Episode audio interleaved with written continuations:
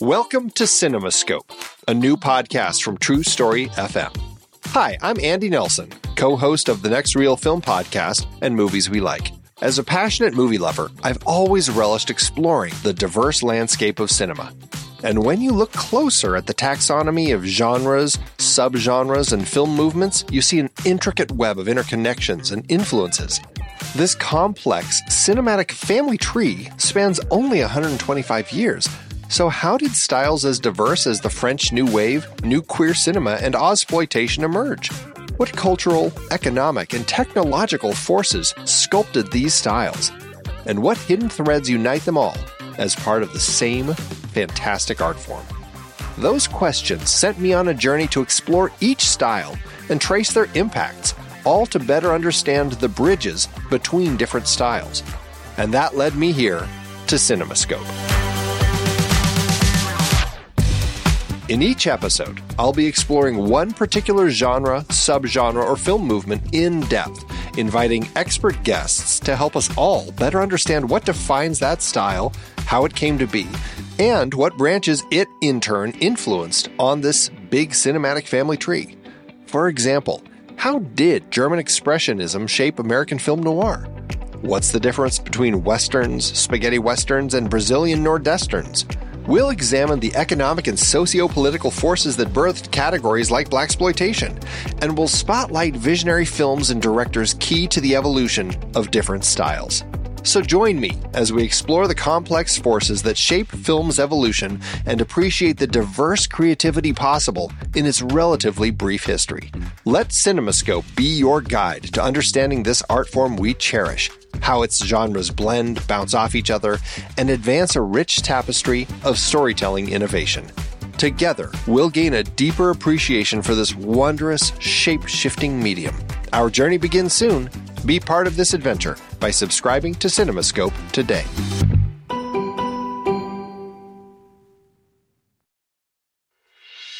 I'm Pete Wright. And I'm Andy Nelson. Welcome to the next reel. When the movie ends, our conversation begins. In just a matter of seconds, you're going to hear a classic episode of this show from back in the day when we called ourselves Movies We Like. It took us a while to settle into the show's format, so you'll notice some differences as you listen to these episodes. For instance, it takes us a bit of time to actually get into the conversation about the movie, things like that. But we're still proud of the conversations about the movies themselves, and we think they're worth keeping in the library. So enjoy these episodes from our back catalog. And you can become part of our Discord community, learn more about the show, and find out how you can become a supporting member at thenextreel.com. So thank you, everybody, for downloading and listening to The Next Reel. We appreciate your time and attention, and we hope you enjoy the show.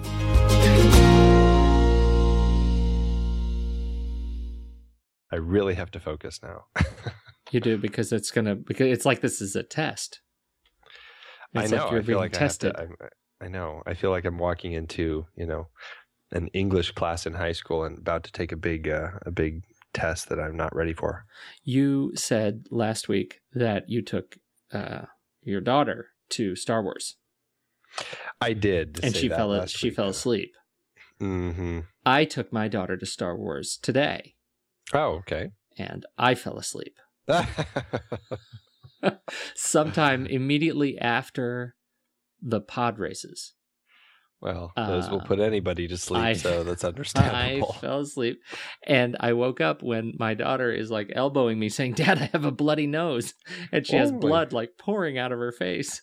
Oh my goodness. So we ran out and we got tissue and we cleaned it up and she's she's holding her nose and she says, Let's go back in and she and we watched uh, we picked up um, at the the Carmina Burana scene and and uh, that was was quite good. But I wanted to share just a few thoughts on because you shared a lot last week. I just have a few additions to it. Okay. The the best 3D, the most rewarding part of the 3D, the reason to make this 3D and the reason it worked for me was the opening title crawl. which is sad and yet it was exactly what I imagined it should look like floating in space. And then from that point forward, the 3D was totally useless. Did you get the, that? I mean, it was well. I didn't think it was useless. Like like during the um, the battle scene at the end when you know all the ships were flying around in space. That it just added a nice depth to it. You know, it's a nice yet nay nearly imperceptible depth. Like that movie was so clean and so perfect when it was released, right? Mm-hmm. It it mm-hmm. looks so crisp and perfect on right. my on my television. It looks crisp and perfect. And I go to see it on the big screen. My expectation is that it will be crisp and perfect, especially because I just talked about last week I talked about how I saw Ghost Rider, which was some of the most impeccable 3D that I have seen. Mm-hmm. Uh, and this one was fuzzy and uh, distractingly um, artifact heavy uh, and downright out of focus in some sequences. And I found myself really aggravated by that. I was frustrated the whole time. I was like, why did I give this dude more of my money? I'm really getting myself I'm and and I do it willingly. It's like, please I know, I stop, know. make me stop punching myself in the neck. uh, I got, re- it, I was getting really fired up. Yeah, it's it's all the um, just going back to old films and and converting it because I've had the same experience on everything I've seen that's been a you know an older film that's been converted to 3D, like uh, The Lion King and this. It just everything seems dark and it just it you know it doesn't seem to lend itself well because, to it. Because check me on this: when you film something in 3D and convert to standard or to 2D, right?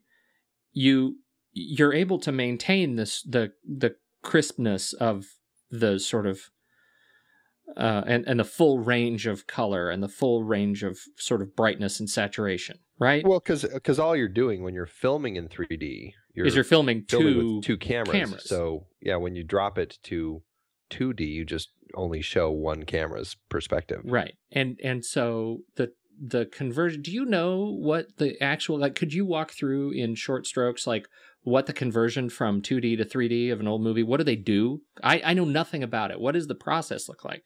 Well, my understanding, which you know, I, which is I'm a, sure awesome. Seriously, I'm not an expert, so this is just my basic understanding. But essentially, they take a photograph. Uh, you know, essentially, a frame of of film is like a photograph, right?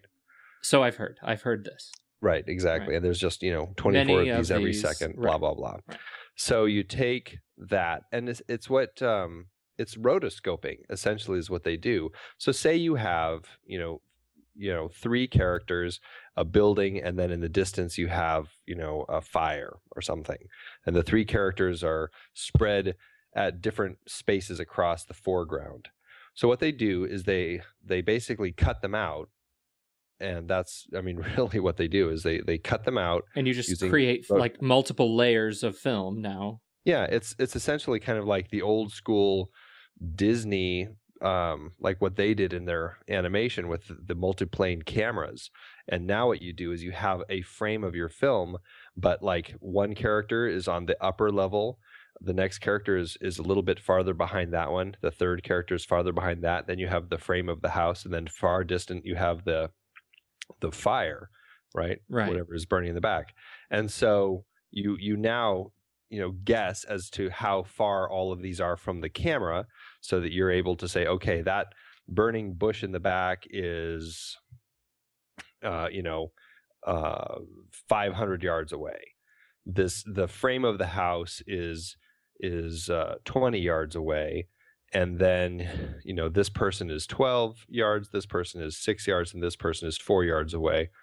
And so they use all I don't know some sort of mathematical thing I'm sure to kind of just create okay so if this person is 4 yards away we're going to have to put the duplicate image in the other camera's eye this far you know move him over to this bit. And so it's just kind of a process of cutting people out and moving them around so that frame you, by frame by frame by frame.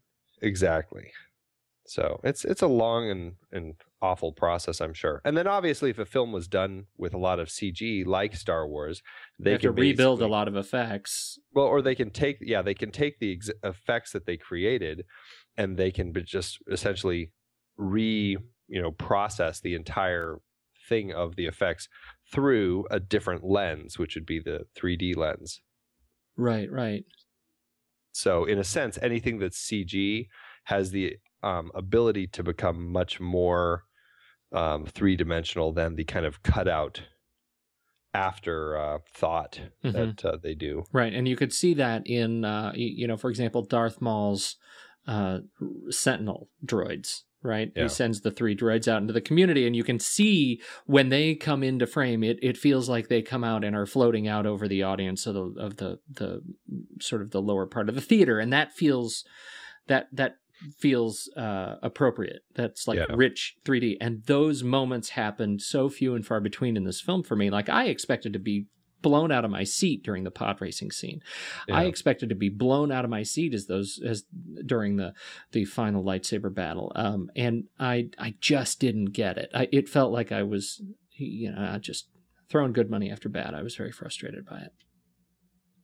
I am sorry to hear that. Uh, on that note, however, uh, my daughter is really stoked to see Wrath of the Titans. Kind of wish that wasn't uh, something she was excited about, but it, Well, and it's a big film. And speaking of the films that were, um, you know, converted after the fact, Yeah, that the first one, Clash of the Titans, was shot 2D, but then, you know, like many modern 3D films, it was was you know as an afterthought up converted to 3D to make some extra cash. yeah, yeah. and it was done really poorly and that's a perfect example like when i saw that i could see like you know oh perseus is on this level of the film and Right. you know it's just, just like it just felt like a bunch of cutout it felt like um oh, what are those called those little um viewfinders that kids look through you know Huh. Yeah, Just yeah, yeah, yeah. The ViewMaster. viewmaster thank yeah, you Yeah. Yeah, that's what it feels like. That's exactly what it feels like. But I, on that same note, I'm actually looking forward to Wrath of the Titans. It looks like one of those great big movies that's going to be a great sort of exemplar for, for you know, cool effects, like like Ghost Rider was. I mean, it was gorgeous. yeah Even I'll be- even if you don't like Nick Cage, I mean, I which I don't really, uh, but I quite I, I quite enjoyed the experience. I enjoyed the first Ghost Rider uh, more than I thought I would.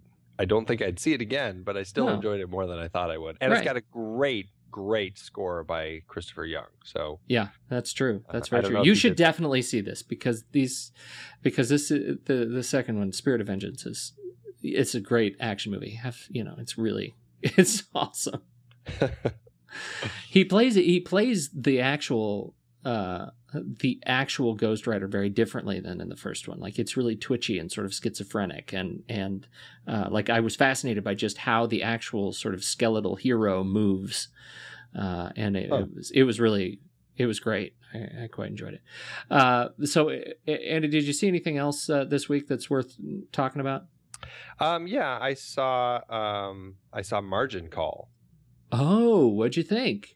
I loved it. I was just totally engrossed by it. I thought it was a fantastic film, and uh, you know, I, I definitely think it was worth the um, the Oscar nomination for best original screenplay. And Kevin Spacey, it was so refreshing to see him in a film where he wasn't just like he's kind of almost become a cliche of himself as always just kind of like this, you know, uh, just douchebag, you know, guy who's just Right. you know, rude to everybody and crass and just, you know, always coming out with these, you know, smarmy comments and stuff. And it was such a refreshing opportunity to see him playing kind of a reserved character who um, is still like in the middle of this huge. Uh, it, it's basically all takes place over about 28 hours or so um, of the company that essentially started the firewall sale of the all the mortgages back in uh, 2007 Right, right. It's it's like the first 24 hours, like the yeah it's right and has some really terrific performers performances from some really terrific actors who Oh, my I never really expected seeing together right? Paul Bettany uh, with Jeremy Irons with Zachary Quinto I mean Demi Moore. Demi Moore I, I have a major crush on Ashley Williams uh, and uh, and please Aasif Mandvi yeah. uh, is I I see that guy every night in uh, on the Daily Show. Well, not every night, but he's great. Yeah, it was it was uh for a first film uh, by J.C. Chandor. I, I was just blown away. I was really really pleasantly surprised by it. That's great. Uh, I'm glad you saw that movie. What uh, was that? Uh, that's all you caught this week? Ah, gosh, I feel like I've seen something else, um, but I'm just blanking right now. I Mm. started watching the conversation again. I haven't. Uh, I, I passed out from a long day of skiing after uh, I started after that, and just I made it about halfway through. Where do you Where do you go skiing in Phoenix? you just drive up into the mountains. They're only a couple hours there away. are no mountains there. Where do you go from mountains? Where do you think the Grand Canyon is? It's up in the North Country. Grand Canyon's a hole in the earth. You're just making stuff up now. just making it up. Uh, no, Flagstaff has a great, uh, a great ski hill, albeit very thin of snow this time of year. It Wow. was a, it was a little. Uh, it was still a good day, and it was my daughter's first time skiing, so it was a lot of fun. Oh, that's fun. That's Yeah. nice. You could do that. Uh, all right. Well, I I didn't. Besides uh, seven, I'm working my way through, uh, which I, I had not seen was the the Lincoln Lawyer, um, Oh, okay. which I I I think I expected more. I, I guess I'm tired of Matthew McConaughey being a lawyer. You know, I expected. I, I think I was expecting less from that film. Really? So I walked. I walked out of it uh, enjoying it quite a bit. Hmm. Well, I don't know. I just wasn't really expecting much. I, I, I guess I don't. I've grown to a point where I don't expect much from Matthew McConaughey. McConaughey. So when Yeah. I saw him in a film that was wasn't uh, that bad, I was like, okay, there you go. Have you heard anything, uh, any any word on whether or not they're going to? Uh, speaking of lawyer titles, uh, whether they're anybody has optioned the litigators. I have Uh, John Grisham's new book. I read that book this week, and it is uh, it was a good read. It's a pulpy kind of lawyer read, but it was it, it was really good. There's a nice uh, there's a nice sort of dramatic twist to it. Um, I like the characters he he pulled together for this uh, for for this law firm. That it's a it's an interesting twist of sort of watching the ambulance chasing um, kind of law firm turn into something reputable. And I really I felt good. I felt sort of rewarded at the end of it. And I don't usually feel that way about law stories. Kind of like Denzel Washington in Philadelphia. Yeah, right. uh, man, I haven't seen that in so long. Um, It's been a while. anyway, it, it was a good uh, it was a good read. Cool. uh, and um, I'm working now on. Uh, oh my goodness, it's it's an absolutely epic uh, science fiction story. I can't think of the the name of it. Um, well, it'll come to me. a, a recent one. No, well, it's an, it's one it's one it's one of those on I'm listening to it. I'm I've got it through uh, Audible, and it's one of those. It's like six parts that are nine hours each. You know, I mean, it's this uh, uh, unbelievable epic, and there are five books of that length and girth in the in, in the series, and so I'm just trying to get through it, and and uh, but it's it's quite good. I, I'll think of it. It'll come to me. Anyway, we should talk Excellent, about this movie. Uh, Well, before we do, Oh, do you okay. want to do your usual thing? I do. I have a usual thing. Um, And- Do your usual thing, and then I, we have two new five star reviews on iTunes, so I'll read those after you're done. oh, I love that. I know, isn't it great? It's really great. Um, uh, so uh, I wasn't actually ready, but I'm now I'm ready. Well, well, okay. No, no, I'm ready now. Uh, but, uh, the the usual thing is this: make sure if you are uh, if you're catching this on the website, we love that you have stopped by the website. You can listen to the show on the website anytime you want. That's very handy. Uh, you can also hear our show on Stitcher Smart Radio. It allows you to listen to your favorite shows directly from your iPhone, iPad, Android phone, Kindle Fire, and more on demand and on the go. You can download Stitcher for free at Stitcher.com or find it in the appropriate app stores for your chosen mobile ecosystem. Stitcher Smart Radio, it's the smarter way to listen to radio. Uh, you can also find us in the iTunes podcast directory. And, and when I'm looking at our uh, our data of where people come from, I look at, at where people are coming from uh, to listen to the show. By far, people are still hitting us from uh, from iTunes. Um, I wanted to share with you before we do that what countries people are listening to the show uh, in, and I am so I, I would like to welcome each and every one of our international listeners. Uh, we have a very small, uh, uh, small population of listeners in the Russian Federation, Oh, uh, excellent. Romania, Croatia. France, we start getting a little bit more uh, interest in France and the European Union, and Spain, and Denmark, and Germany, and Japan, Now, Argentina and Chile it starts picking up. Ukraine, the Maldives, the Philippines. We now have more of a significant audience in the Philippines and the Netherlands. Greetings to all of our Netherlands listeners. Uh, Vietnam, the United Kingdom, and second to the United States, Mexico. Uh, wow. Buenos dias. Uh, how do you say uh, welcome to our podcast in Spanish? Uh, bienvenidos a uh, nos uh, podcast. I guess that was that. Was, that if was. I recall any Spanish from my Spanish speaking days. That was good. That was good. You sounded very. Uh, you sounded just like a foreigner speaking Spanish in a restaurant, authentically.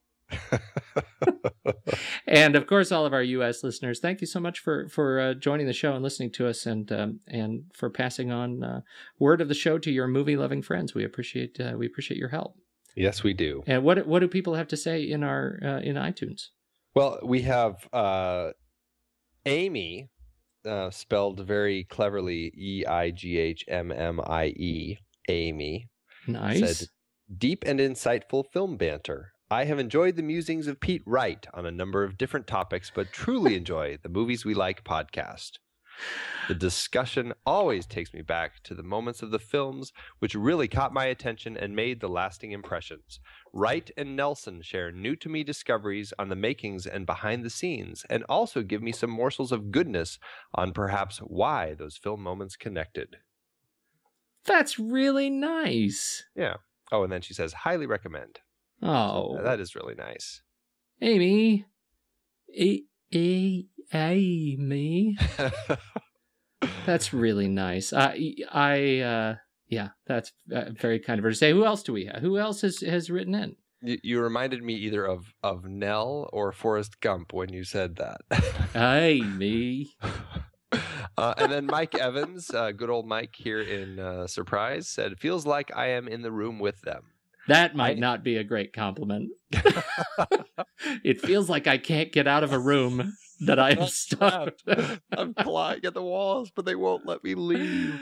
Oh. Uh, he says, I enjoy this podcast a lot. Even if they are talking about a movie I have seen a bunch of times and think I know everything about it, they seem to find things that I hadn't thought about.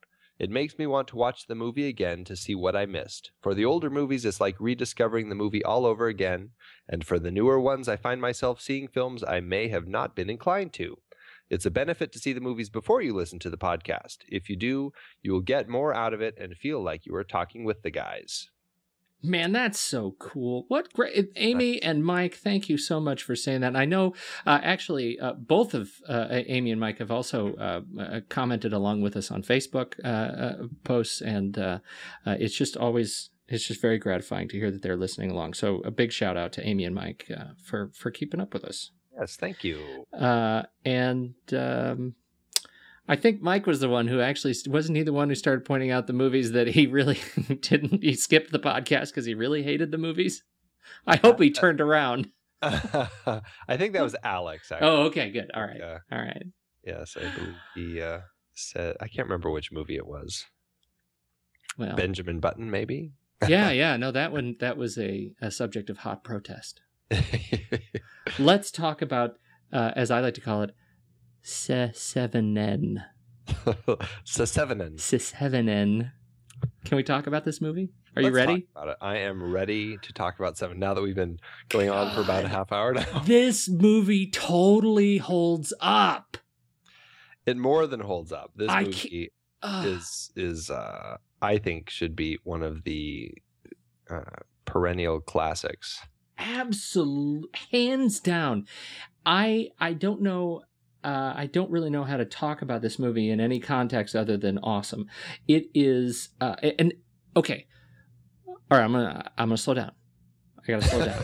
I gotta slow down. I feel so like I'm eating too fast. It's like I'm running out of oxygen in the in the office here.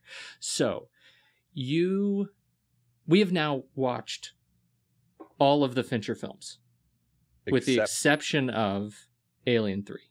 correct. Uh, and we've watched them in reverse. hmm What is your perception of this movie in the context of all the other now later movies in our Benjamin Button style Fincher quest? Uh, it, how does this movie compare now that you've seen all these other movies that have stacked up after it? You know, it's it, I I was wondering if we should talk about that beforehand or after, and I think we may as well talk about it now. Um, well, I've you know, totally screwed it up then. No, no, no. I've i think it's it great. It's, All right. it's good to bring it up. I, I think it's um, watching it in reverse was very interesting to kind of deconstruct, you know, Fincher's career and see where he started with things and working with certain people and choices that he made and everything. And coming back to Seven, I have really found that he's a filmmaker who who's certainly kind of you know grown in the types of stories that he tells, but for all intents and purposes, I mean, coming out of the gate, he was already making amazing films, and so it's not like watching a filmmaker grow from kind of a low end, you know, a, a B rated movie up to you know something stellar. I mean, he's been making stellar films from the beginning. This film, as soon as it was over again, I, I told my wife, I said, you know, this might I might consider this a perfect film. I mean, it's it's so good. I, there's a few little problems I have with it, but I really am looking forward to hearing what those problems are. I think it, uh, for me there is one problem with it, and that is it's not approachable enough to a broader audience. Well, I think that is a. I mean, I guess that is a problem. But you know, if you if you are a filmmaker and you're acknowledging your audience and you make a film with your audience in mind, knowing that this is a film that the audience I'm making it for will really connect to it. There are definitely going to be audiences that aren't going to like it.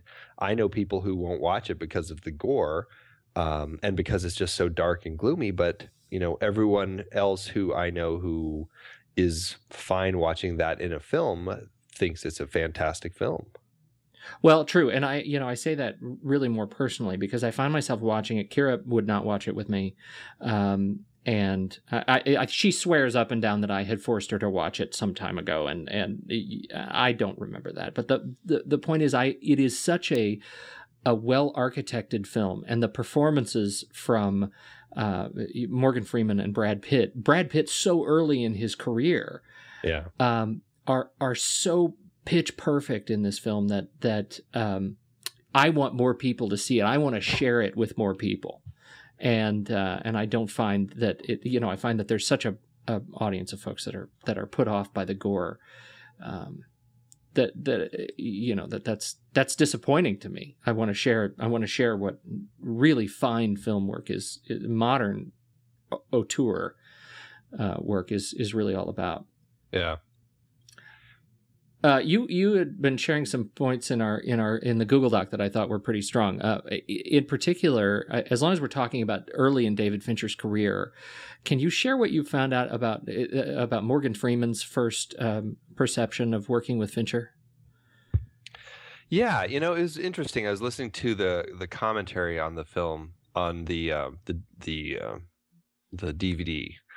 Um, it was I know they had different commentary when the Criterion Collection released the Laserdisc, which I actually have, although I did not have time to go through all of those commentaries. That would have been a lot right. of commentaries to go through. Um, but yeah, Morgan Freeman um, was talking about uh, David Fincher and you know just kind of what it was like working with him. So let me just read this blurb. Um, let's see if I want to read the whole thing. Da-da-da. I, well, I'll just read the whole thing. I, would highlighted a portion, but I didn't read the whole thing. When I first met David Fincher, I was struck by his personality, his person. He's warm, he's got this great smile, and then you talk to him, and his intelligence is almost intimidating. And he's explaining to me how he wants to shoot this. Nothing about character and all that stuff. That was just my area. But the technical aspects of this movie and how he wanted to approach it, I found it very intriguing, and I was looking forward to working with this guy. So I found myself immediately able to put myself in his hands because he's already told me about what he wants to do, the effect he wants to make, etc., etc. I now know this, so if he says he needs me to make an adjustment for the light, I won't cuss out the director of photography for making me play to the lights. My whole experience with David throughout the filming was one of almost symbiosis. I really took to him and admired him.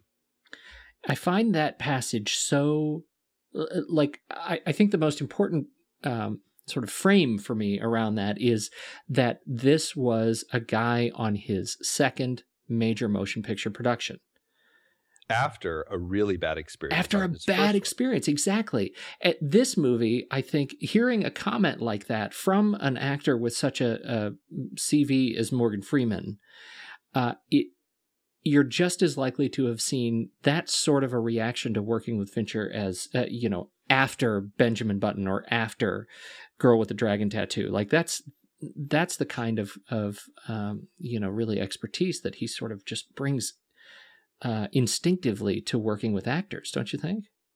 Oh yeah, I, I completely agree. He really knows how to communicate with the actors, knows how to communicate with all of the technical people he's working with, and he's also able to like work with each of them so that they understand the other side so that the actors like he said here you know he, is he, morgan freeman knew exactly what fincher was trying to do technically so that he knew you know the look that he that fincher was going for with the film. So on the technical side morgan freeman didn't mind moving his body adjusting it for the light um, whereas if if that hadn't been explained to him, like he said, he would have just you know cussed out the director of photography and uh, you know it's really interesting when when you start um, getting to that place as a director and you're able to kind of make everybody work together so well and like we just said this is at the beginning of his career. Okay let's walk through uh, uh, let's walk through the the the film uh, a, a, little bit. Uh, the film, the script by Andrew Kevin Walker. How did the script? Uh, how did the script come to Fincher? He was not originally slated to direct this one. No, this film. Um, I didn't really uh, realize this until I was listening to these commentaries, but it was uh, it was around for a little while. I think um, Andrew Kevin Walker wrote it uh, late 80s early 90s i want to say while he was living in new york he was really depressed about you know his attempt at um, becoming a screenwriter and everything. And New York just had this oppressive feeling on him that basically led him to write this story. Huh. Um, yeah, I can, I can yeah. feel that. That's yeah, a, right. That's a real. You ought to send that to the mayor afterward. This is. I, I spent some time in your city and just wanted to share with you the results. well, and it's funny because they never actually tell you what city you know the film takes place in. It definitely has that new york vibe but it's never called out as new york and it was actually shot in la which is very interesting considering how oppressive and rainy and dark and dirty the whole thing looks. Right. Yeah it's very interesting. But he um so andrew kevin walker it, it started making its way around hollywood and um, a director, Jeremiah Chechik, was attached to direct it. He um, is not a director who's done a whole lot. I think um, you know his big credits would be uh, National Lampoon's Christmas Vacation, Benny and Joon. Uh, so it's odd that he was chosen. I think his his American remake of the French film Diabolique is probably what uh, got his name on it. Yeah, yeah. Um, but at the time, the studios and I don't know how much a role Jeremiah was playing in this, or if it was just the studios. They really had Andrew turn it away from the kind of the gritty film that it is as we know it. Um, they had him trying to turn it into more of a kind of a, a detective, you know, chase film type of story, where at the end you've got this great big uh, you know this big chase scene where Somerset and Mills are are um, you know on the on the trail of John Doe. And um, as I you know as I was reading here you know they they uh, chase John Doe down into a, a a manhole and through the sewers and up into this building that he sets on fire or something. And you know it, it just turned into a very cliche sort of you know Hollywood um, cop action movie um, luckily, that film did not get made. Um, something happened. I'm not quite sure what, but um, David Fincher, he um, was sent the script and looked at it, and he loved it. He thought it was just just a brilliant, brilliant script, and he like everything about it from the beginning all the way through the head in the box at the end. He called his agent and was like, "I have to make this. This is great." And this was, you know, after Alien Three. Um, you know, it was reported that he didn't read a script for a year and a half, saying, um, "I thought I'd rather die of colon cancer than do another movie." So huh. he, I know he was really apparently turned off and was just happy uh, at that point in his life doing nothing but commercials again. But his agent sent him this script. He read it, was just like thrilled at the chance to do something that really was would stand out. And he called his agent and said, "I want to make this. God, I can't believe you know we could make this movie with his head in the box." And his manager was, or his agent was like, "Whoa, whoa, whoa, whoa, head in the box? Oh no, I sent you the wrong draft of the script. Here, let me send you the let me let, let me send you the the most recent draft." and he sent him the script and it was the one that had like the the stereotypical cop chase at the end and everything and he's just like what no this is not the film that i want to make and so he told his agent that he would only do it if it was the original first script or his first draft of the script that had the head in the box and the whole well, you know, I, very heavy the, ending. The way I understand it, also it was it was uh, uh, Brad Pitt had a role in that, saying he refused to make the film if the ending were changed. Well, that was after. Or was that later? That was after Fincher came on because then once Fincher was on and they were trying to make it, the studio was really, really pushing to change the ending. The whole idea of having a head in the box at the ending was just not something that they wanted to make. And so they wanted to change the ending um, to remove the head in the box, or like they wanted to put a dog's head in, I think, at one point. Um, like it was one of his dog's heads in the box. Yeah.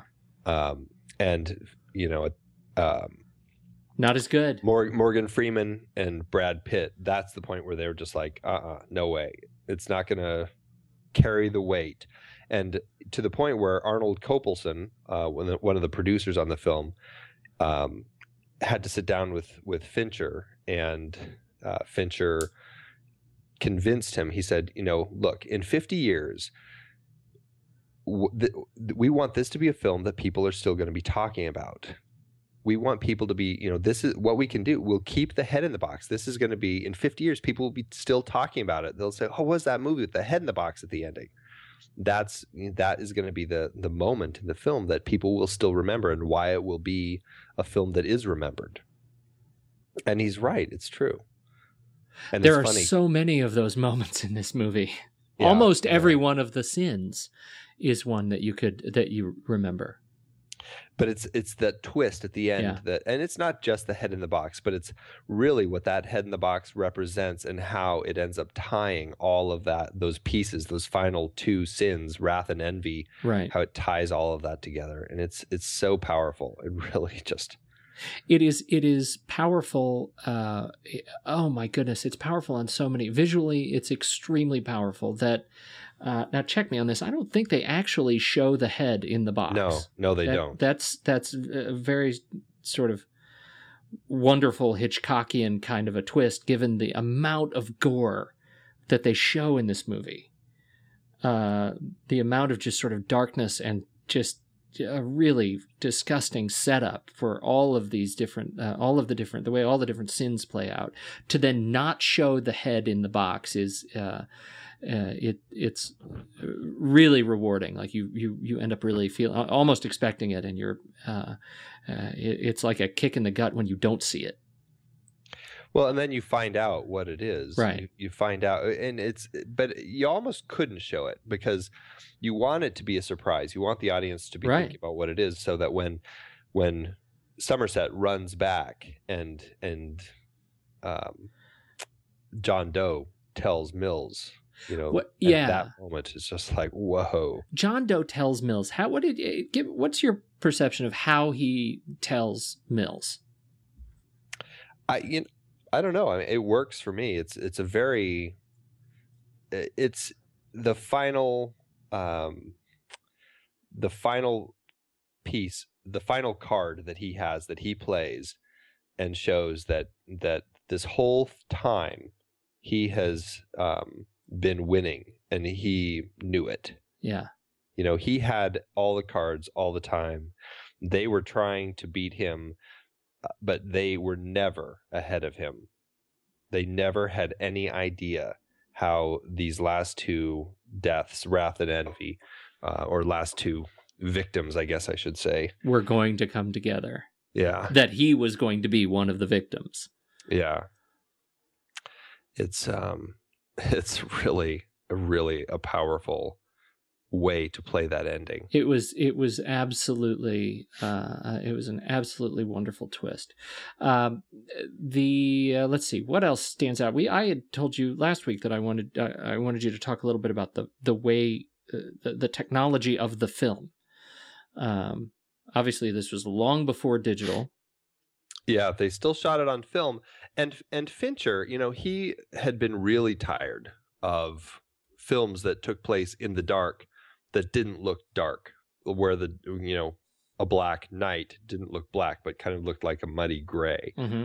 Um, what happens when when uh, film companies make well when distributors um, used to make film prints, they would make you know put them on real thin film on real thin emulsion and so anything that was dark just had kind of this grayish look so what he did in this film is he did a, a process um, called a bleach bypass process, where essentially after it runs through the, um, I'm going to try to get this right. The film runs through the bath where it gets processed, and what happens is the silver uh, gets stripped off of the the the negative, and but when that what they do then is they run it back through, so the silver um, essentially kind of reattaches itself to the emulsion in the dark spots. Um, and I don't quite understand the chemical uh, reason for all of that, but somehow it ends up coming out where everything that's dark has a much deeper, darker look to it. And so it creates these really dark, contrasty films um, that are really um, just real moody. It just has a real moody look and um, and Can that's you, uh, essentially how they shot it. And it they only did this with uh, I don't know a certain number, like twenty five hundred of the initial film prints that went out. After that, the rest of them weren't done that way. Um, I think in the initial run, I saw in the initial like opening night, and so I'm pretty sure I saw it in the silver nitrate version, and uh, feeling like it was just this very dark black film. Mm-hmm. Can you think of other films that have used the same process? Um, I was looking at that and I, you know, the game had, they used a, a similar process, but I don't think it was quite the same process. Uh, let's see. Um, it was first used actually in 1960 by a film, uh, Japanese filmmaker Kon Ichikawa called Her Brother. Uh, that was the first time bleach bypass was used. It was actually, uh, oh no, not that one.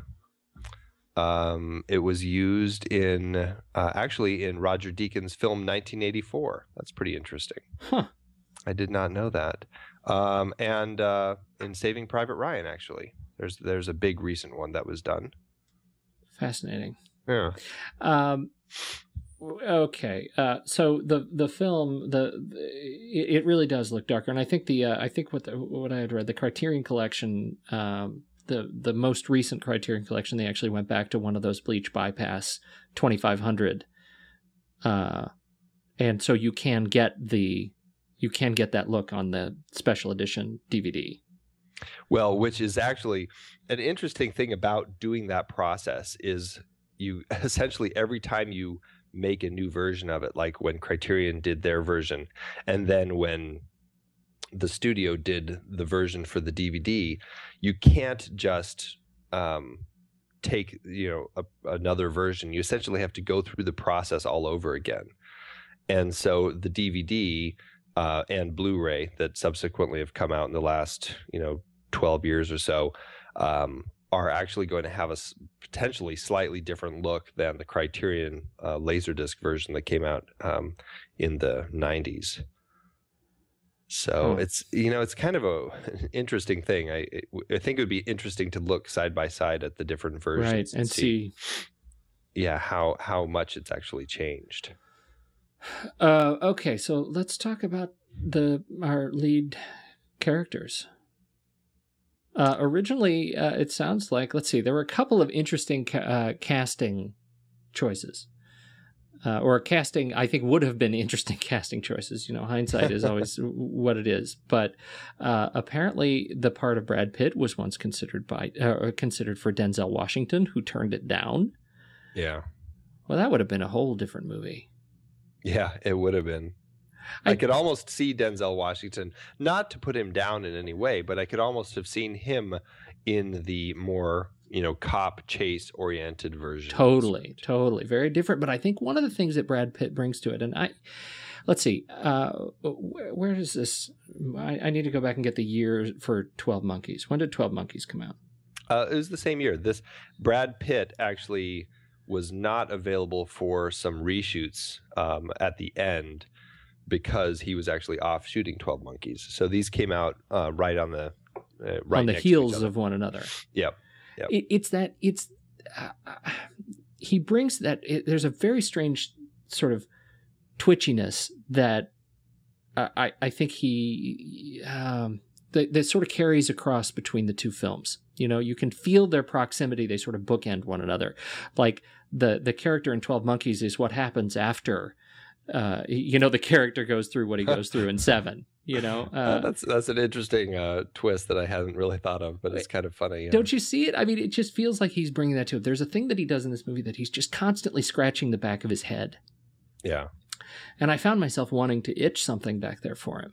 Uh, it, it is just such a perfect sort of frustration. He's like a caged animal. He like brings exactly what I expect of this new, uh, uh you know, how he he considers himself as a seasoned police detective, having spent you know five years uh, doing this sort of detective work, uh, and yet he is still the newbie sort of beat detective compared right. to Morgan Freeman's uh, 38 year uh, uh, veteran.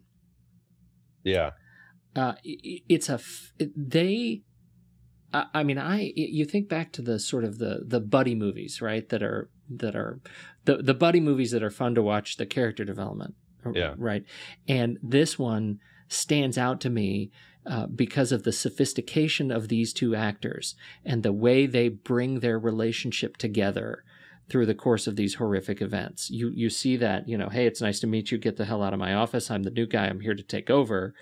Uh, turn to turn into you know these guys who who really have a deep affection for one another. And by the end of the movie, uh, there's that there's that great Morgan Freeman, you know, as he's talking with the the the chief, saying, you know, whatever he needs, mm-hmm. give him whatever he needs, and it's just right. a it's a wonderful turn and there's a point about uh, i guess about 40 minutes into the movie the two of them are talking to the chief in the office and they're trying to come together on these on these uh, uh, you know on these killings and they they get the call that uh, uh, i guess it's the police commissioner i can't remember is the police commissioner who is it who's giving the statement and they they stand together and say you know this doesn't feel right.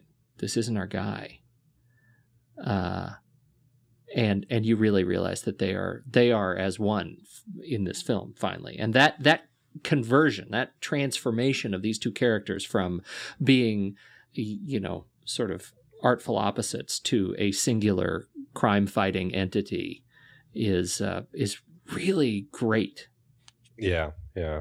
It is. And it, even to the point where at the end or toward the end as they're getting ready to go with John Doe out to find these last two bodies.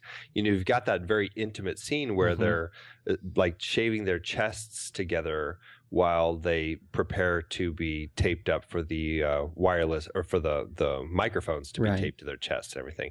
You know, it's it is very it does create this very intimate moment between the two guys where they really have grown together even it's even though it's only over the course of a week it does develop into a much more uh, uh, interesting relationship as as it goes. Well, and and I think you you know that's a really good point. The the sort of space and time element, which is to say that uh, you know one of the things that horrific events does to that that the act of experiencing a horrific event does to you know to teams is bring them together, and um, you know and these two guys are certainly examples of that. Yeah, definitely, definitely Another interesting uh, thing that I think works really well in this film is um, in in relation to Brad Pitt is his relationship with Gwyneth Paltrow as his wife Tracy. Um, and I think the fact that this was actually made at the time, um, if people remember back when Brad and Gwyneth were actually a couple. And I think that the affection that they have for each other in this film is a great reflection of the actual real life affection that they had for each other. And it comes across. I think it really comes across in the film, even though her on screen time is uh, very, very short. Very short, but those moments are. Uh, she is a, a, a, significant catalyst in the in the film, and you know it's interesting. Uh, it, there is a there's a scene where she calls um, Somerset, right, uh, and to to have coffee, where she confides in him, saying you know she, that she is pregnant, and uh, he is so beautifully clumsy uh, in his ability to talk to to women, and yet he does so really quite well. Uh, and and you see her really break down, and yet she has been such a symbol of strength uh, in her relationship with Brad Pitt's character in bringing those two men together to invite him over to dinner and to to really cut through all the awkwardness that these guys were dealing with. Well, and to really introduce them to each other as you know David and yeah, William. Exactly. You know, up to that point, they didn't even know each other's first names. Exactly. Yeah, great uh, moment. It it was a great moment. It was a great moment. Um, it, one of the things I find really I found interesting in this movie, and as long as we're you, you know uh, we look at the thread of of um, sort of elements um, in the films of Fincher, is this idea of how he handles uh, research, on screen research. Yeah. Uh, there's a lot of on screen research in his films. And this movie uh, is no different. And I, yeah, well, at least I don't remember dealing with on screen research in Alien 3. Um, but but this one there is a lot of it there uh, did you get any sense for uh, or do you have any sort of reflection on how this movie handles the use of sort of on-screen printed and photographic material compared to these other movies well, it's you're you're right. I mean, he really he does do that. And I you know, I guess by nature it's a detective story. So they are going to detect. They are going to use their skills to do that. Um, you know, just uh, just like you know Daniel Craig's character does in Girl with the Dragon Tattoo. He is a you know investigative journalist. He's investigating. Mm-hmm. Um, but the way he does it is very fascinating, and a lot of it stems from the story itself you know, you have this serial killer who, for all intents and purposes, has really done his research and is a very, very smart cookie. You know, he he has read all these books, you know, which is obviously how they track him down in the film. They uh, he's read all these books. He's read, you know, um, the um, Dante's Inferno. He's you know read uh, the Marquis de Sade or the Marquis de Sade as Marquis de Sade so exactly. brilliantly eloquates.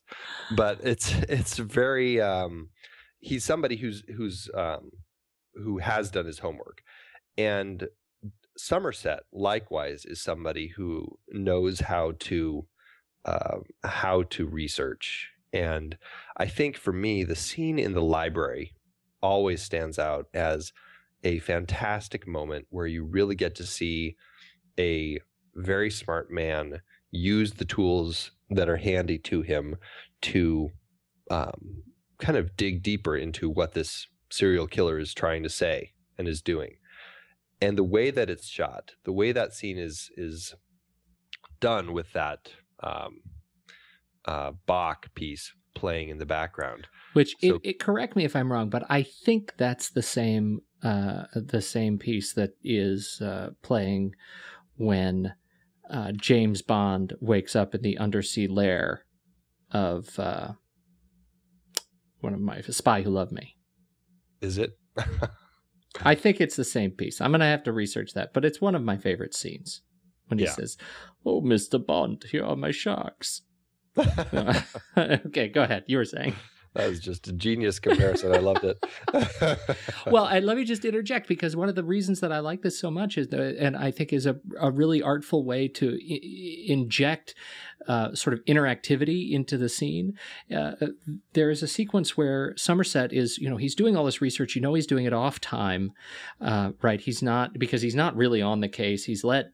Yeah, he's off the case. yeah, point, right? He's doing, but he is. We see these pictures of all this classic, you, you know, the the classic uh, sort of Renaissance. Uh, uh, cuttings mm-hmm. of the seven deadly sins, and he's making notes to Mills saying, You may want to check out such and such in the Catechism and such and such in the seven sins and seven deadly sins, etc. He's making notes.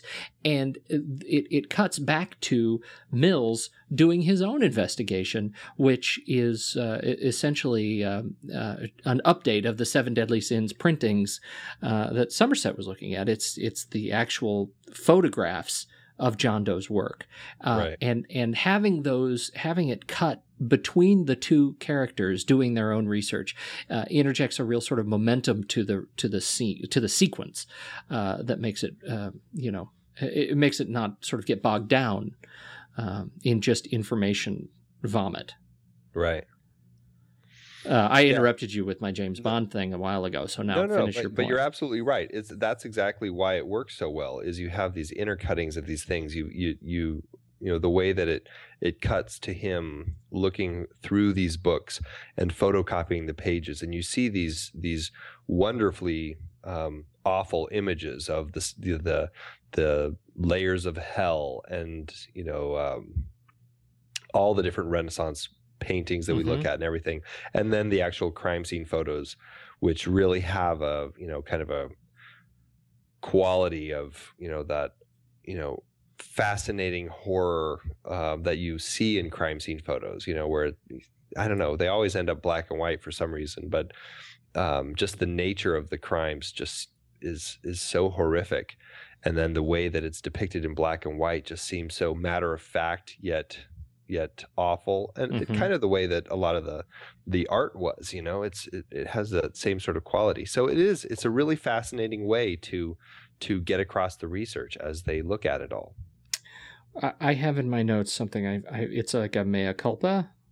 Uh, I um, I brought up during when we were talking about uh, I guess it was Panic Room that I really loved. It was Panic Room and Fight Club that I really loved the way he did on screen titles. And I had brought up, uh, it, when I brought it up, it was about credits. Um, and you you came back immediately said, "Are you kidding? The best credits in Fincher the, that Fincher does is from Seven. And so I wanted to give you a chance to talk about your impression of the credits. Uh, sequence because it's another one of the sort of legendary Fincher credits. I feel like we should stack it and just do a show reviewing only credit sequences of of his films. Yeah, you easily could. It, well, it's really, I mean, it's I I very distinctly remember watching this film in the theater and those credits started and I just was like already like knocked back in my seat, just going, I am in for an amazing experience here. What I, of of I, note, the credits don't happen at the beginning of the movie. No, right? no, no. Right? Yeah, the very first thing you see is a it's crime scene. Uh, yeah, you see a crime scene um, with Somerset while right. he's investigating a a, uh, domestic, right. you know, violence that turned into murder scene. Um, very quiet, very uh, you know laid back, very interesting scene the way yeah. it plays. Yeah. And then it jumps into the credits. So which which which essentially are um, the introduction to John Doe for the audience because we're essentially watching John Doe's creation of these fascinating and horrifying journals of his that are just full of scribbles of like the rantings of a madman in um, a lot of respects, along with really horrifying and unique photos and sketches and uh, but the way that it's it's cut together and it, the film is layered and you see just really unique editing styles going on through the whole thing it just was a real real um, unique experience to watch the opening credits for this film. And um, i know that um,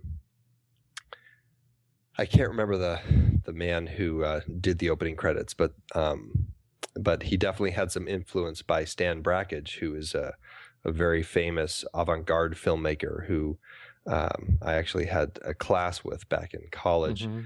Very um, interesting filmmaker who really saw film as an art form where you're essentially painting with the camera, you're painting with each frame, and he took that to the point where he literally was painting on his frames and everything, um, scratching. He would scratch in the negatives, and, and he would just do all of this very um, unique, visceral um, work with his films that he made. And a lot of that influence came through in the uh, the opening credit sequence here. Just um, So are you saying? I mean, you bring up the scratching. The the titles were they actually scratched on the negative? They weren't. They weren't scratched here, on the okay. But um, but they have that sense of having been scratched Right. on the negative, and they got that from. Um, and I'm not going to remember the term, but um, usually when they're doing titles, they there's a specific kind of um, uh, camera or something that they use that that essentially um, pins the image down, and essentially, so when they're layering it with the titles on top of it, um, it will always be in the exact same spot. And Fincher was just like, well, why should we have to do that? And their reaction was, of course, well, because that's how we always do titles. Mhm. And he's just like, no, no, no, let's let's try it without. It just feels like the film where you aren't, you shouldn't do that. And so that kind of creates that real jittery, uh, shaky way that each title comes up, Mhm. which does really lend it to that feeling of having been scratched into the negative. The uh, what the the titles uh, are telling a sort of a sub story in uh, in seven.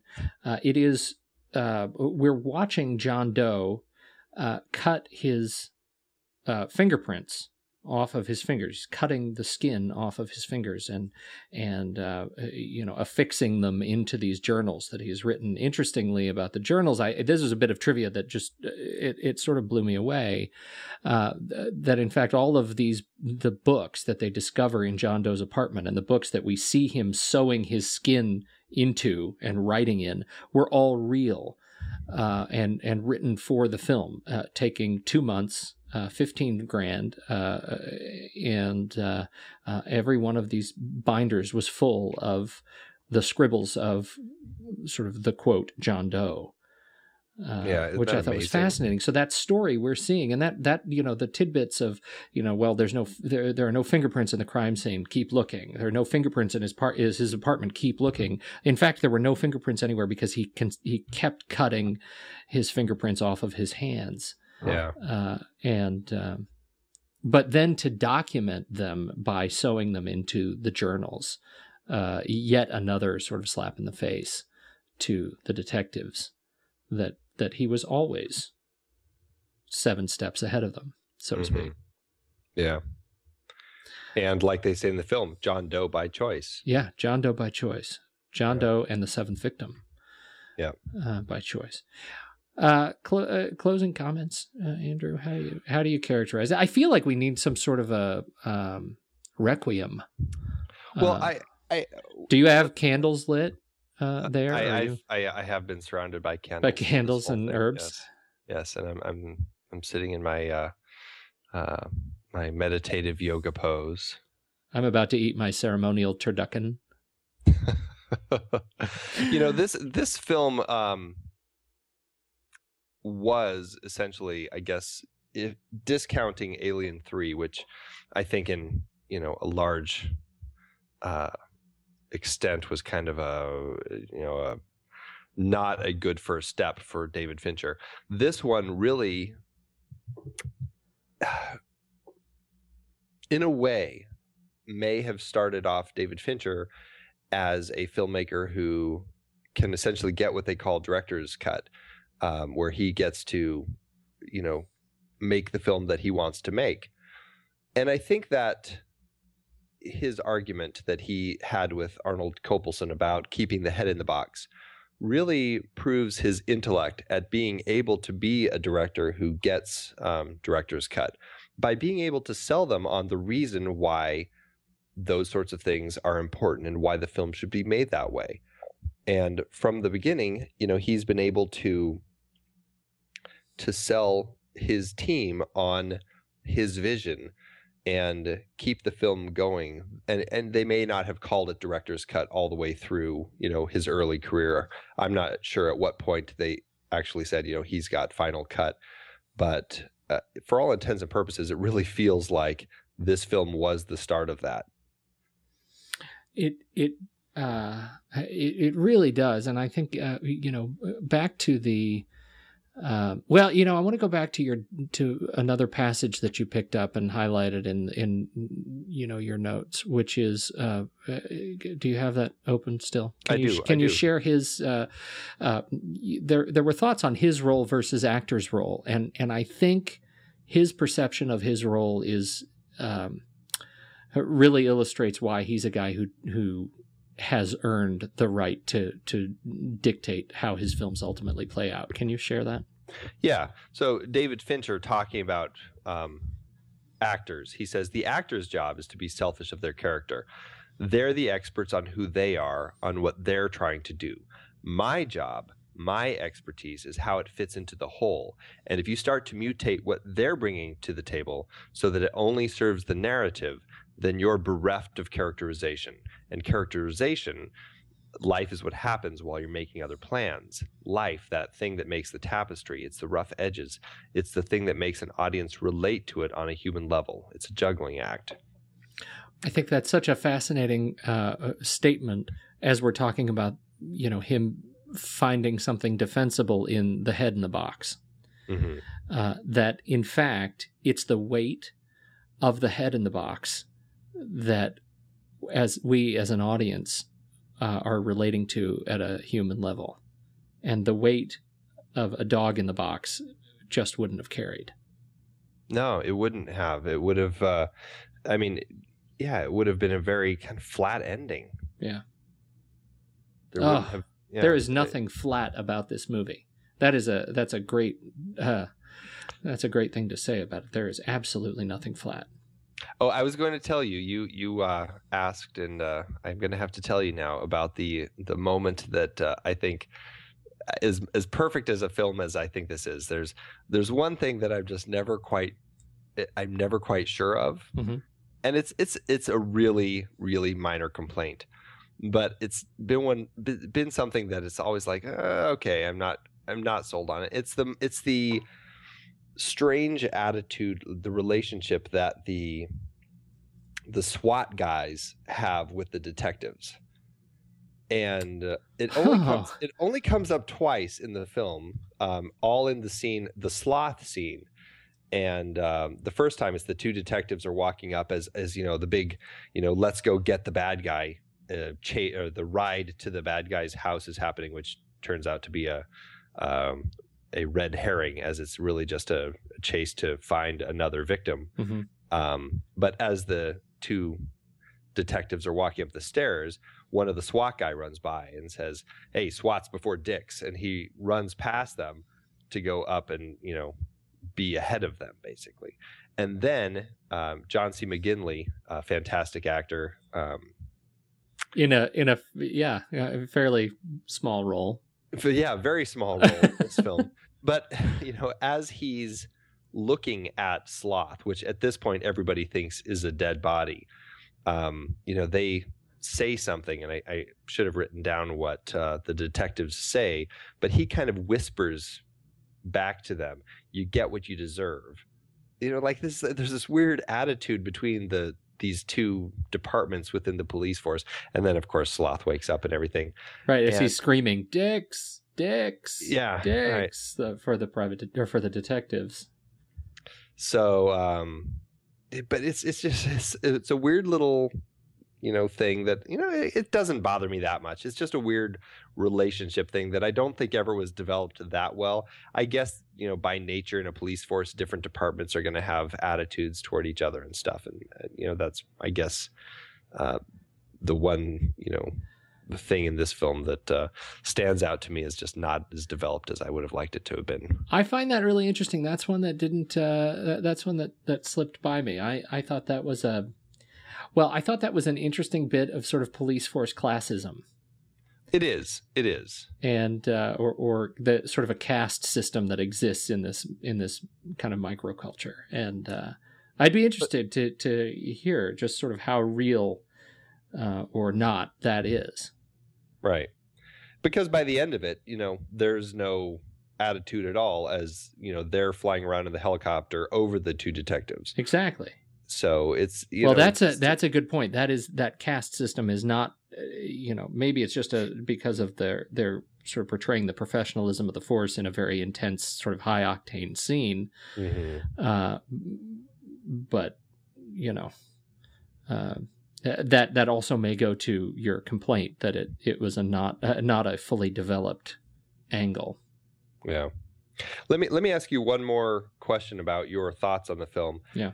Um, the original ending of the film mm-hmm. happened after Mills shot Doe, and uh, and then you cut to a shot overhead of the helicopter, you know, flying down, and you hear him saying, "Somebody call somebody! Somebody call somebody!" And then it would just fade to black, and that was the original ending of the film. What do you think of the ending as it is now, where it fades back up? We see Mills in the back of the police cruiser getting ready to be taken in. Uh, you know, uh, Somerset has the conversation with the police captain, saying, "I'll be around," kind of hinting that you know he's not quitting now. And then there's the quote he has of Hemingway. What do you think of that ending? Uh, uh the voiceover bit. Yeah, the vo- well, the whole thing, like the you know Brad Pitt, you know we see him in the car, we you know see Morgan Freeman saying he's you know essentially not quitting, he's going to be around, and yeah. then the the Hemingway quote. Wow, I feel like that's a loaded question. I'm trying to figure out how I'm supposed to answer it. My initial reaction is I I, I found it uh, well. All right, maybe this is telling. When I remember the ending, like you tell me what you think about the ending, what sticks out to me is the gang style angle of um, of Brad Pitt firing his gun at camera six or seven times, right? Uh-huh. Um, uh, sort of POV of John Doe yeah. And then there's they wander away. He wanders off from the scene from the point of view of the helicopter. Mm-hmm. Then we're at the where we've got lights going in the dark, and the captain's talking to Morgan Freeman, and they say, you know, get him whatever he needs, whatever he needs, I'll be around, right? Right. And I had forgotten that the Hemingway quote was even part of it. Yeah. yeah. To me, the end of the, the movie ended. So I guess that's pretty telling I, I one of the things that sticks out at me more than anything else is that it, it's an iconic. It's as iconic as the silhouette of Indiana Jones putting on the fedora. Mm-hmm. Is uh, Morgan Freeman's character um, turning sort of screen left over his shoulder when he says I'll be around. He's got his hat on, yeah. and and it's that just sort of beautiful copper tone to the screen, and you see him uh, say that in the rain, and it's just uh, well, actually, I'm not sure that it's actually raining, but it's just that that Humphrey Bogart moment, you know, yeah, uh, that and and I want. I, I guess I deep down I wanted it to be that to be the the punctuation on the film. I'm not sure. I guess I'm not crazy about the Hemingway and well, but even before the Hemingway, I mean, I, the filmmakers like well Fincher, um, none of them wanted to add that ending on, but it was received very poorly in test screenings, and the studio wanted a, a little aftermath scene kind of tacked on to the ending. You're Something... saying you're saying the the wandering off in the desert was received poorly in test screenings yeah, like at, we'd cut to the helicopter shot overhead as we hear, you know, um, the SWAT team saying, "Somebody call somebody! Somebody yeah. call somebody!" Fade to black, roll credits. Right. Um, the test screening did really poorly. Um, the audience was livid, and the studio felt they needed to tack on an aftermath ending. Nobody wanted to do it, but the studio required it, so they did.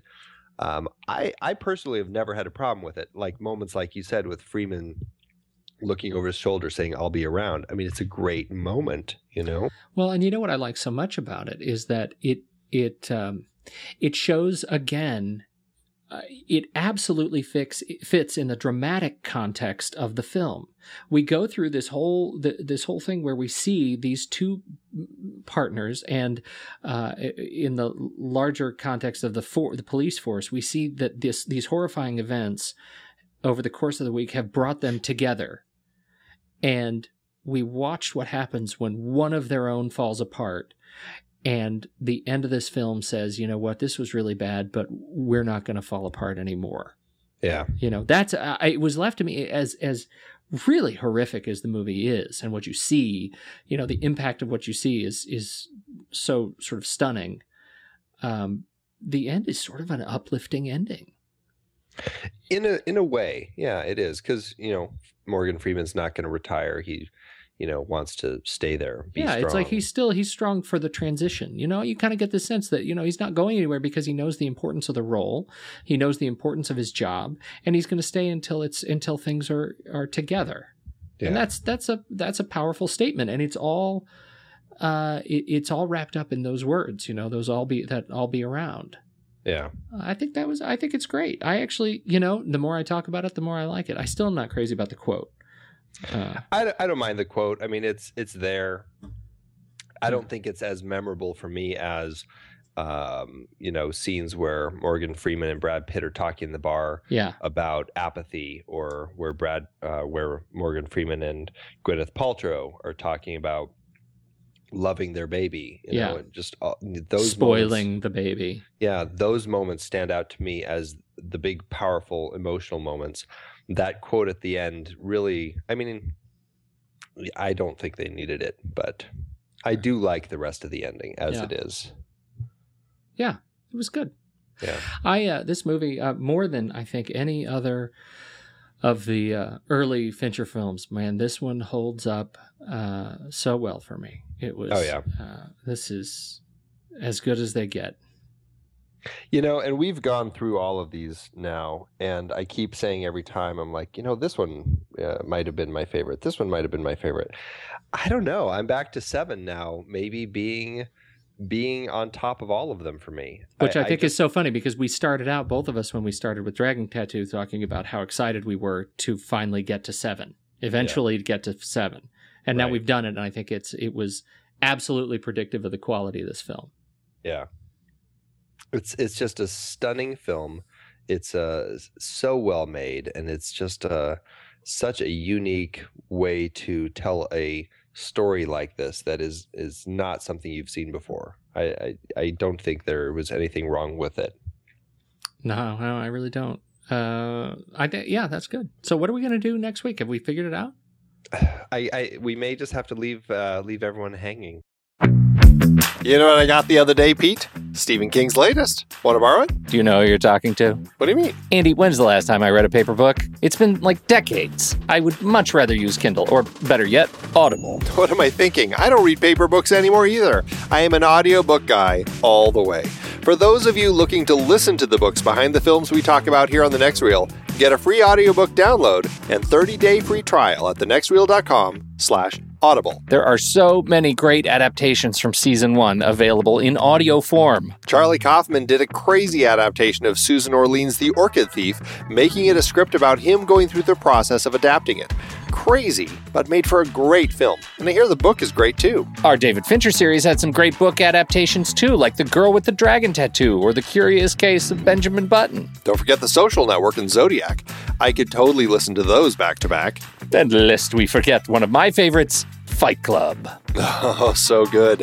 In season one, we also talked about Alan J. Pakula's Paranoia trilogy, one of which is All the President's Men. Such an amazing story. And we had some adaptations in our baseball series too The Natural and Field of Dreams.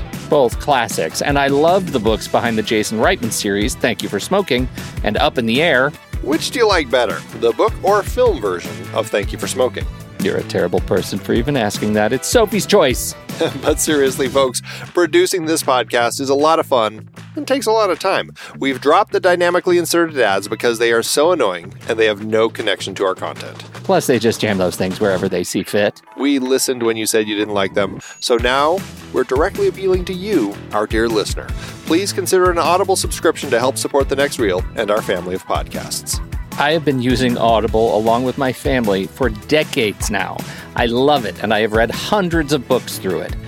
I couldn't be more pleased with their service, and I know you'll love it too. Head to thenextreel.com slash audible and get your free trial. It really helps us out, and you have a world of over 200,000 audiobooks open to you. So much great material available. Dive in with a free 30-day trial at thenextreel.com slash audible. Start listening to amazing audiobooks of your favorite movie source material with your first free audiobook today. That's thenextreel.com slash audible.